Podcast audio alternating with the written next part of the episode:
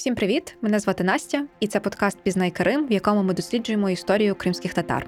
Сьогодні ми будемо з вами говорити про спільне та відмінне в кримських татар та українців, про наші спільні походи, які зафіксовані в історії України. Поговоримо про те, як Росія затирала деякі факти, про які ми дізнаємось вже під час цього епізоду, а також про те, як намагалась нас розділити. Про це ми поговоримо з моєю подругою Наджия Метовою, а також з заступником директора Українського інституту Алімом Алієвим.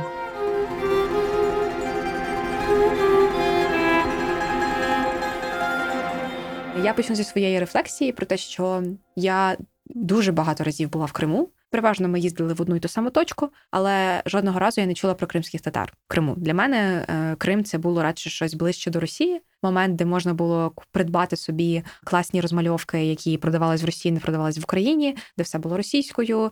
І я нічого такого не знала. Відповідно, коли я навіть навчалась е, в школі, і ми проходили якісь історичні теми, які, як виявилось пізніше, вже стосувалися спільності історії кримських татар та українців, виявилось, що в наших підручниках з історії на цьому взагалі не наголошувалось, і нам це не пояснювалось. Тож я пропоную зараз послухати заступника директора Українського інституту Аліма Алієва, який розкаже про історичну спільність та взаємодію між українцями та кримськими татарами.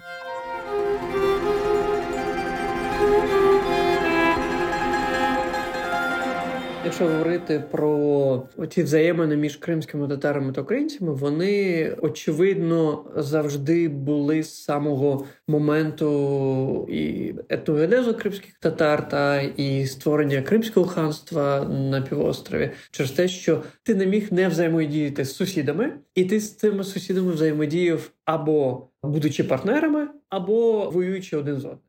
Нам е, радянська історіографія розповідала дуже часто про другий аспект. Кримські татари і українці це ті, які є постійними перманентними ворогами. Але якщо ми подивимось на там Конотопську битву 1659 року, де кримські татари і українці разом пішли і розгромили московське військо, та то це було фактично одним з таких важливих елементів в побудові стосунків. Але про це ми зараз відкриваємо. Далі, якщо подивитись рухатись по історії, то це початок ХХ століття, це дуже тісна співпраця між Кримською Народною Республікою в 17-му році і УНР. Бо політично це були такі умовно національно-демократичні республіки, які намагались позбутись від цієї імперської російської історії та і і впливу. Та.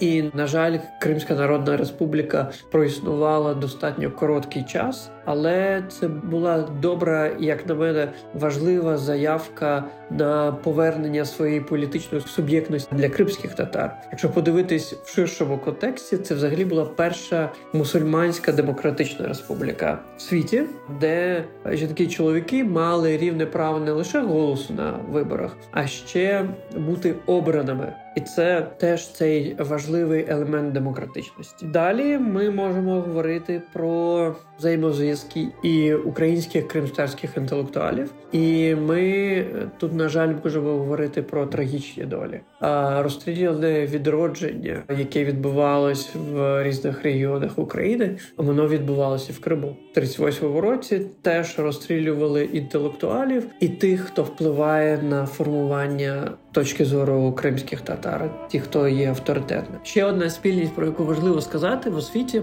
в науці Острозька академія, Києво-Могилянська академія, а Зенджерло Медресе. Це власне Зенджерло Медресе було засновано в 1500 році. Ці інституції були засновані на кількох парадигмах: релігійна, християнство, іслам і викладання як частина семінарії або духовного навчального закладу в Криму. З іншого точки зору, це світські науки. І навіть трошечки управління це те, що було, наприклад, в Зенджерло Медресі. Це той важливий факт, про який ми теж мало говоримо, але важливо про нього говорити.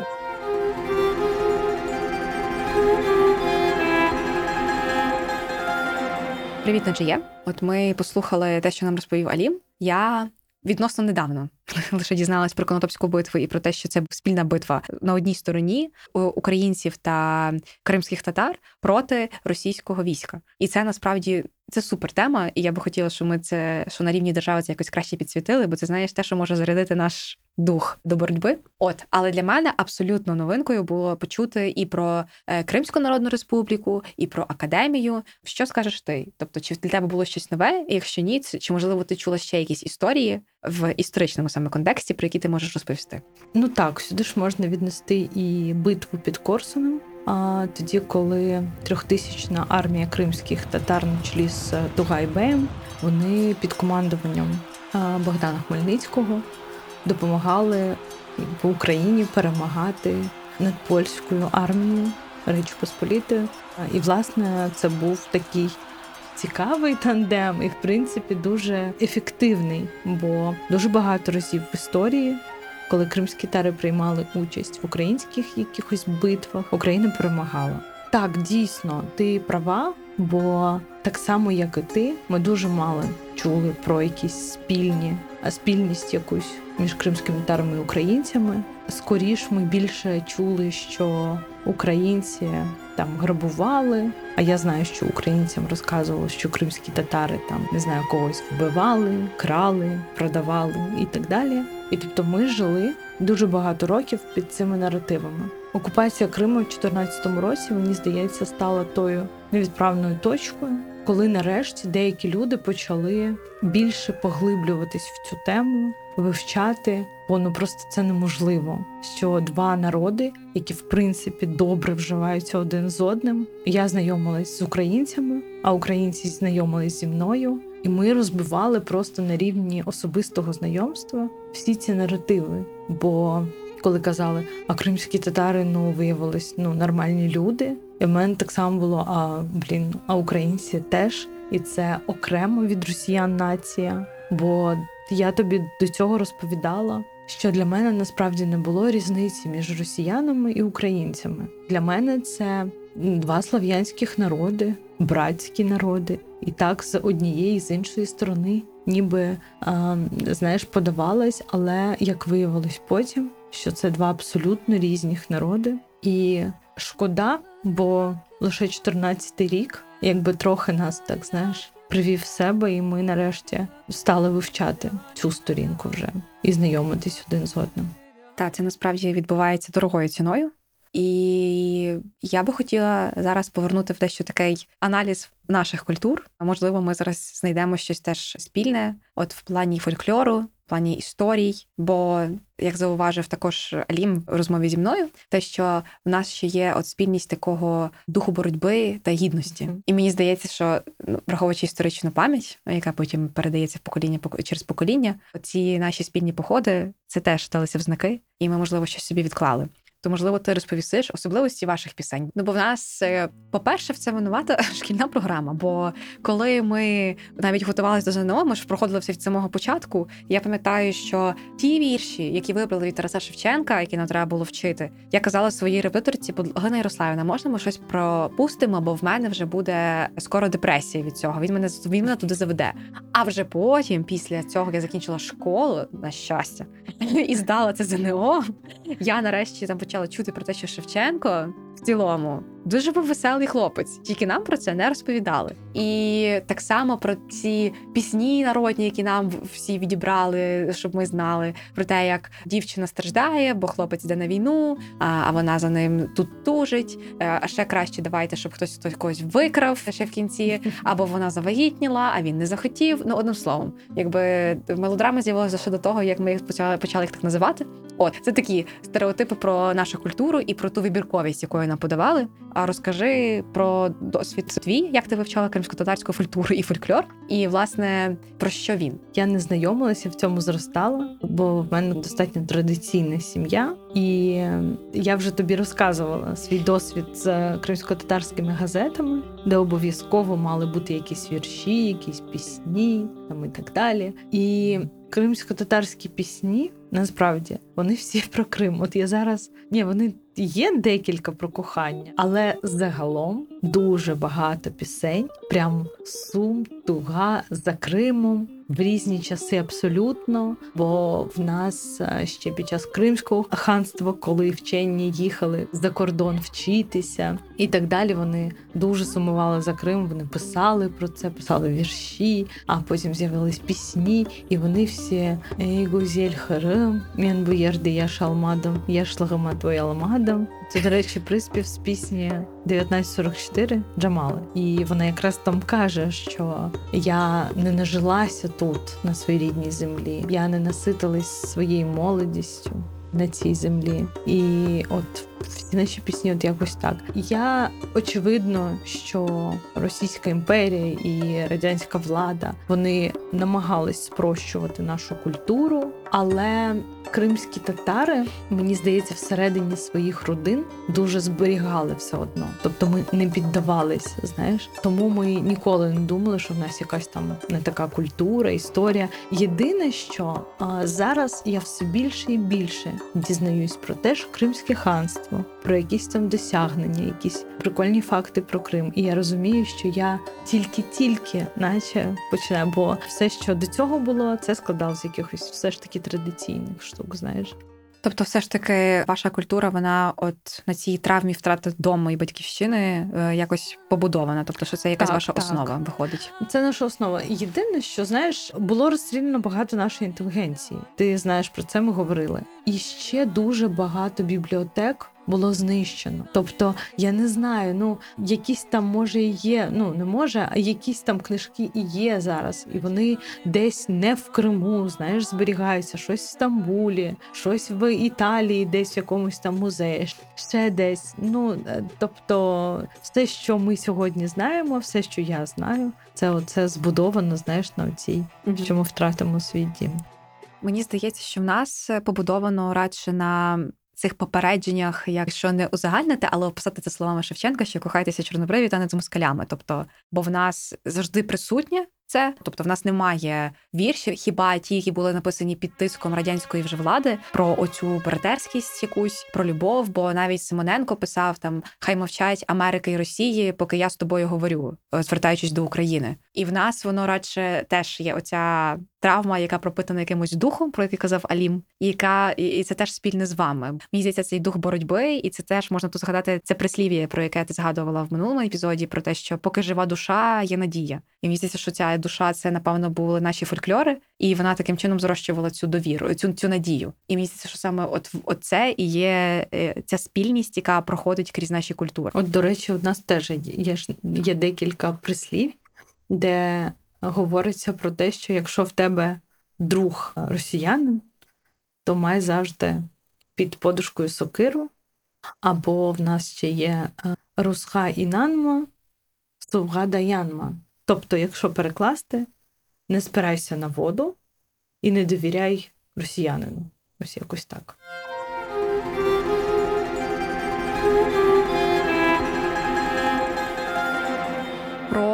Одну особливість, яка, я думаю, впливала на наше сприйняття деяких кримсько-татарських слів, теж повпливала Росія. І про цю особливість я почула вперше зі слів Ахтема Сейтаблаєва. І, власне, ми з ним, коли говорили для минулого епізоду, також зачепили цю тему, і я пропоную вам послухати про те, як все ж таки змогла і тут повпливати Росія. починаючи з вже всесвітньо відомого слова майдан, це просто, от ну так, навіть не думаючи, да, підтвердження того, ну скажіть мені, чи багато існує народів і держав головну площу країни, яка є сама вже певним символом гідності, да, прагнення до свободи, трагедії в тому числі, але трагедії жертовності і захисту того, що є тобі дорогим, має назву мовою іншого народу, про які типу да, ми в книжках з історії, ну особливо ті, хто народився в радянському союзі, я народився саме тоді, і історію нам викладали саме радянську, тобто спотворену. Як так може бути, що е, ми ж одвічні вороги,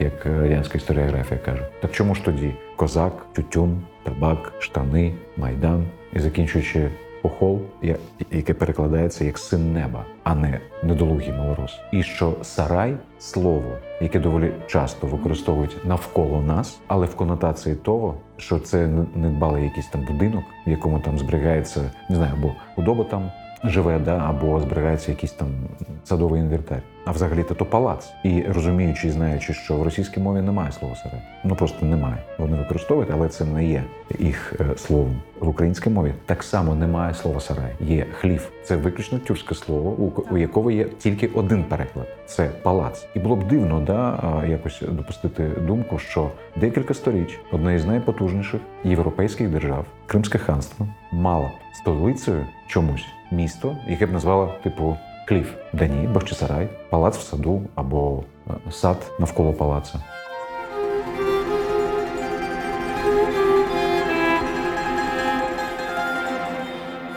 Поговоримо трохи про сучасність, про те, як ці от спрощення від Росії, і це, до речі, теж от ти це згадала, і схожу тезу висловив Алім про те, що Росія хотіла залишити народам там одну один танець, одну пісню, аби показати типу не його масштабність і широту культури, а навпаки, оцю таку якусь пригніченість. І як воно випливає зараз? Я знову ж таки можу згадати цю історію про одинадцятикласників, які абсолютно не маючи жодних знань про Крим, абсолютно сказали, це було на емоціях, але вони сказали, тобто. Крим і так вже Росія, типу, яка різниця? І я чую це зараз, наприклад, те, що стосується в питаннях кримсько-татарської автономії, що люди, які не досліджували цю тему, не занурювались, в них є оця якась накрученість, яка була подана ззовні, про те, що ми не можемо давати кримським татарам національну автономію, бо як це так, бо це наша земля і всяке таке. Але по факту дивитися, країна наша спільна, місце. Окрема ця земля, півострів належить кримським татарам, і тут не йдеться про те, щоб створювати окрему квазідержаву всередині держави,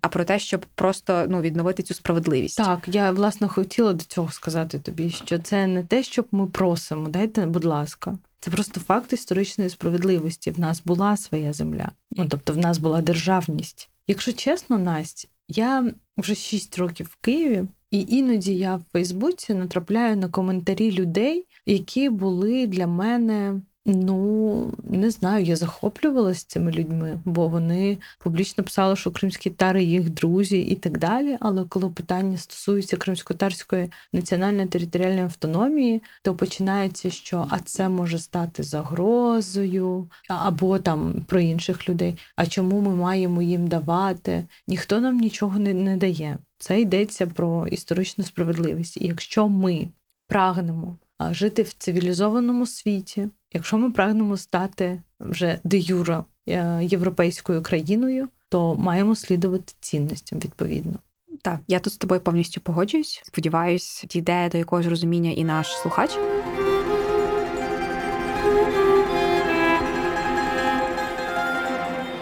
Поділись, які фейки, стереотипи ти чуєш про кримських татар, от перебуваючи вже в Києві в цьому українському просторі. Мені дуже не подобається, коли я кажу, що я кримська татарка, і мені одразу кажуть: блін, у вас такі смачні чебуреки, а я знаю мусафір. І я думаю, клас. Я ні в якому разі не знецінюю культу кухню і цей культурний аспект. Але кримські татари це не лише кухня, а українці звикли до того, що коли вони приїжджали на відпочинок в Крим, більшість людей, яка відкривала там кафе, ресторани, готувала, продавала пахлаву мідовою на тому березі, в них якраз і асоціюються кримські татари, от саме з кухнею, знаєш. Це перше, напевно. Друге, це нещодавно знову ж таки, коли я робила бліц опитування на вулицях, і я спитала, що ви знаєте про кримських татар. І дівчата, яким були,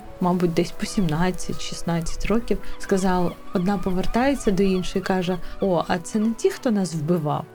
І я подумала: а як так? Ну, знаєш, окей, а до цього я ще можу якось собі уявити. Але коли вже 10-й рік в країні війна. Окей, люди можуть не знати і не цікавитись історією. Історія може бути в деяких моментах суперечливою, і ми в ті часи не жили. Там могло бути по-різному. Історія писалась, переписувалась там і так далі. Але сучасна історія, в час, коли ти живеш і ти спостерігаєш це на власні очі, мені здається, що це дивно не цікавитись. Я не виправдовую цих дівчат, але я просто згадую собі, от в те, що ми проговорили там і про історичний контекст, і те, що ми в цілому обговорили і за Лімом, і з тобою, це все випливає насправді з некоректної подачі історії в школах. Тобто, так. нам, коли розказували там, були якісь набіги, нам не розказували там про Конотопську битву, як щось таке. Ну тобто, знаєш, одне це подати просто там, що з одної сторони це були кримські татари і українці проти там е, російського війська. Якщо це правильно подати, а не просто подати сухий факт, а якось заакцентувати на цьому, це краще відіб'ється в голові, тому що успішні походи вони не викликають таку бурю емоцій, як якісь навали і те, що когось вбивали, тобто якийсь народ. Тобто, і це краще відбувається в пам'яті, але потім пам'ять викривлюється і відбувається оце. Це не ті, які нас вбивали. Ну звісно, тому що люди думають, що кримські татари це чиїсь татари, а не е, кримські татари як окремий народ. І Ну, тому так. відбувається така плутанина, тому що в підручниках з історії не дають розуміння того. Хто такі кримські татари? Бо кримські татари, як я вже згадувала в епізоді про депортацію, там навіть не згадується ця трагедія в деяких підручниках, і навіть вже не говорячи про цю історичну якусь тяглість. І тому я пропоную зараз послухати, що сказав про це Алі Малієв, саме про освіту, і як змінювати це. І потім, можливо, нам ще буде з тобою щось додати після цього. Завжди має бути інфраструктура, яку створює держава. Якщо ми говоримо про мову, означає, що мають бути підручники, мають бути університети, де готуються викладачі, мають бути фахівці, які можуть викладати кримтарську мову. Те ж саме я б дуже хотів би, щоб в українських університетах були в нас е, кримтарські студії, де би вивчали кримсько-татарську кримську історію як частину української історії, і це про це важливо говорити. Да? Бо в моїй школі ми вчали три різні історії, які не перетиналися: історію Криму, історію України і всесвітню історію. От зараз це той час, коли ми зводимо годинники.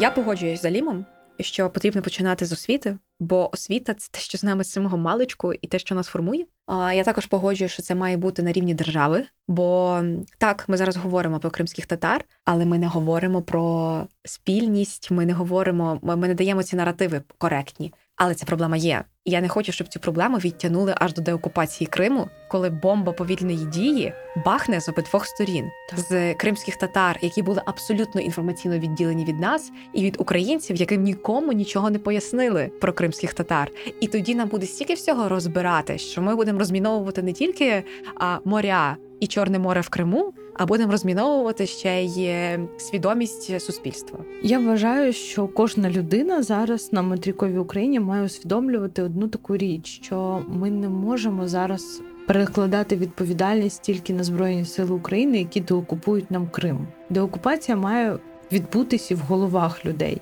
Ну, якщо ми так любимо Крим і хочемо повернути його знов в Україну, то ми маємо розуміти, що там є люди, які не під час Конотопської битви або битви під Корсунем. Це люди, які ще в 2014 році вийшли з прапорами України і кримсько-татарськими прапорами на площу в Сімферополі і відстоювали територіальну цілісність України. А сьогодні про це ну я не буду узагальнювати, але часто, як ми на прикладі цих учнів бачили, що вони не цікавляться і їм це наче не потрібно. Але це було ось 9 років тому.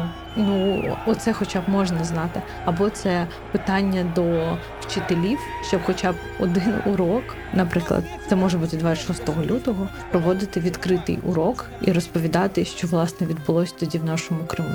Я собі згадала цитату Вакарчука е, про знання. Він сказав про те, що свобода полягає в тому, що ти обізнаний. Е, Необізнані люди вони не вільні. І мені здається, що тут є доля правди, оскільки оце і нам доказує. Ми маємо мало знань, і відповідно від цього ми є досі не до кінця вільними. Е, Ми не вільними від е, російської пропаганди. Чим більше ми будемо мати знань про спільність нашої історії, про історію одне одного, тим менша ймовірність буде того, що Росія зможе на нас так неочікувано вкинути якийсь фейк, і ми на нього поведемося і розсваримось. Тому, друзі, завершуючи цей епізод, я би хотіла, щоб ви все ж таки відкрили елементарні джерела там від статей в медіа, навіть до тої ж Вікіпедії, просто щоб почати з бази якоїсь ну, стандартної бази, і по цьому шукати далі. Багато є. Е, Зокрема, статей і в нас відомих, і Ukraїner досліджував від початку, хто такі кримські татари. Є література, і я думаю, ми потім поділимось вже можливо в кінці сезону або після цього епізоду. Ми поділимось літературою, яка може вам допомогти пізнати кримських татар краще.